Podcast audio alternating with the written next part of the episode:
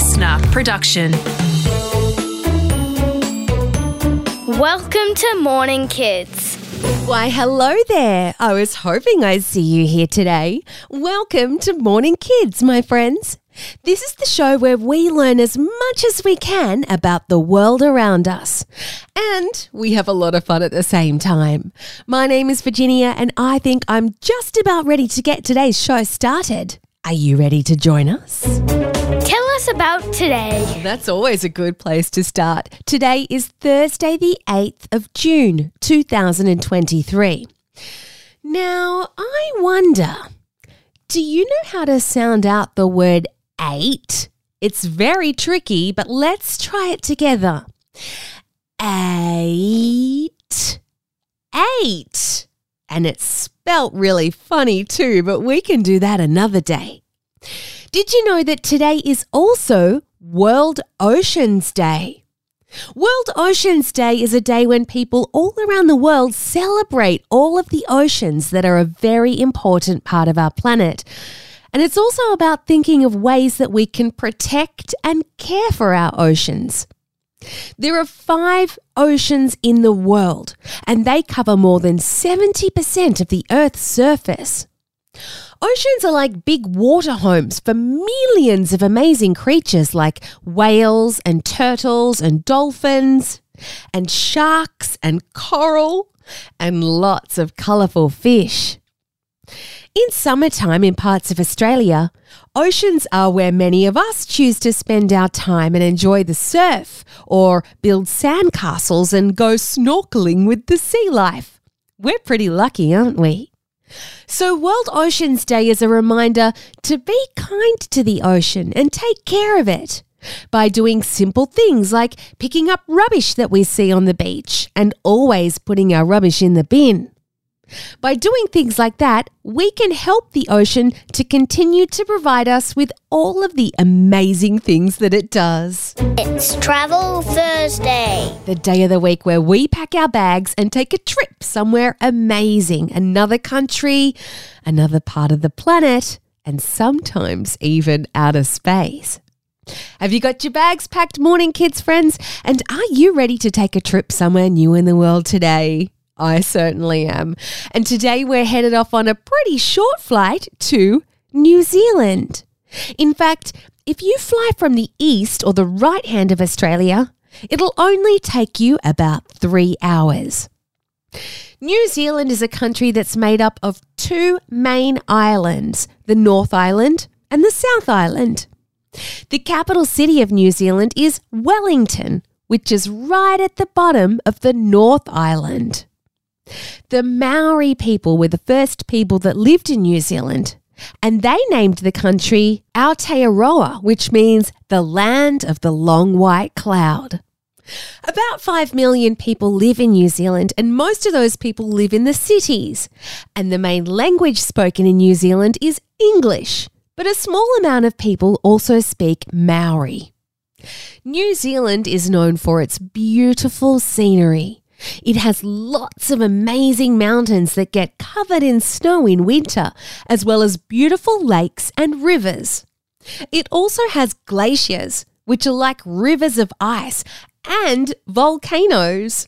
But many of the volcanoes are sleeping, so they don't erupt. New Zealand has lots of different animals. One famous animal is the kiwi, which is a brown bird with a long beak that doesn't actually fly. It's a really important animal in New Zealand, and it's their national bird.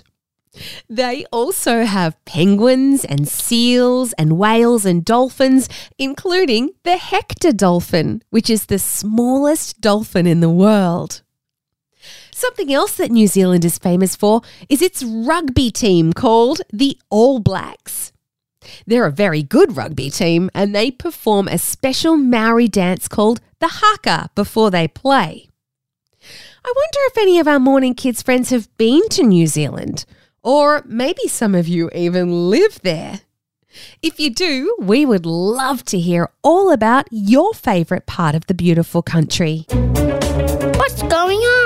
Well, our news story today is taking us up to Tennant Creek in the Northern Territory, where a smartphone application or an app called Feed the Monster is helping young people who live there to learn the Warumungu language, which is a First Nations language.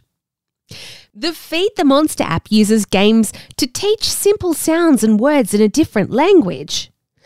As students complete the games and learn more about the language, they help to feed the monster and see it grow from an egg to a big happy monster.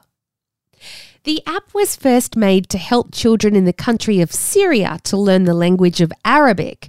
And now, with the help of some very clever people, the app's been able to grow and include three First Nations languages. Which is great news because many of the First Nations languages have already sadly disappeared. And with only 389 Warumungu speakers left in the Northern Territory, the Feed the Monster app is now giving many more people the chance to learn this language and keep it going. With the help of language expert and elder Mrs. Nixon and some very clever people who helped design the technology, the Feed the Monster app is now being used in a number of schools in the Tennant Creek area. Malia is one of the students who's been using Feed the Monster, and she said that she loves playing it. And not just because it's fun to see the monster grow, but also because it makes her feel really good being able to speak her elders' language and understand it. What a terrific story, and what a wonderful way to share and save the language of the Warumungu people. Let's have some fun. Did somebody say fun? yes, let's have some fun and see how much you can remember from today's program. Question number one. This one you'll need to think back to the very start of today's show. What special part of our planet that many of us love to enjoy in summer are we celebrating today?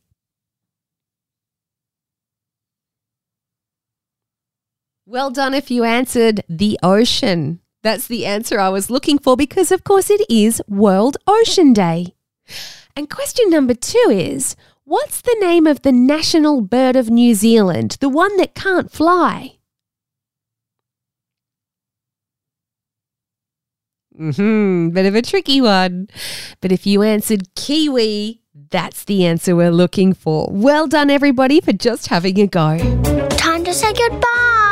It's time to say goodbye for another day. Thank you so much for joining us. I learned so much today, as I always do, and I hope that you did too. We'll be back again tomorrow for the last show of the week. And if you've ever wondered why sand squeaks, then I think you're really going to want to listen. Until then, though, have a wonderful, fun, and joyful day, remembering to be silly and be honest and be kind. And let's meet back up here again tomorrow for Figure It Out Friday.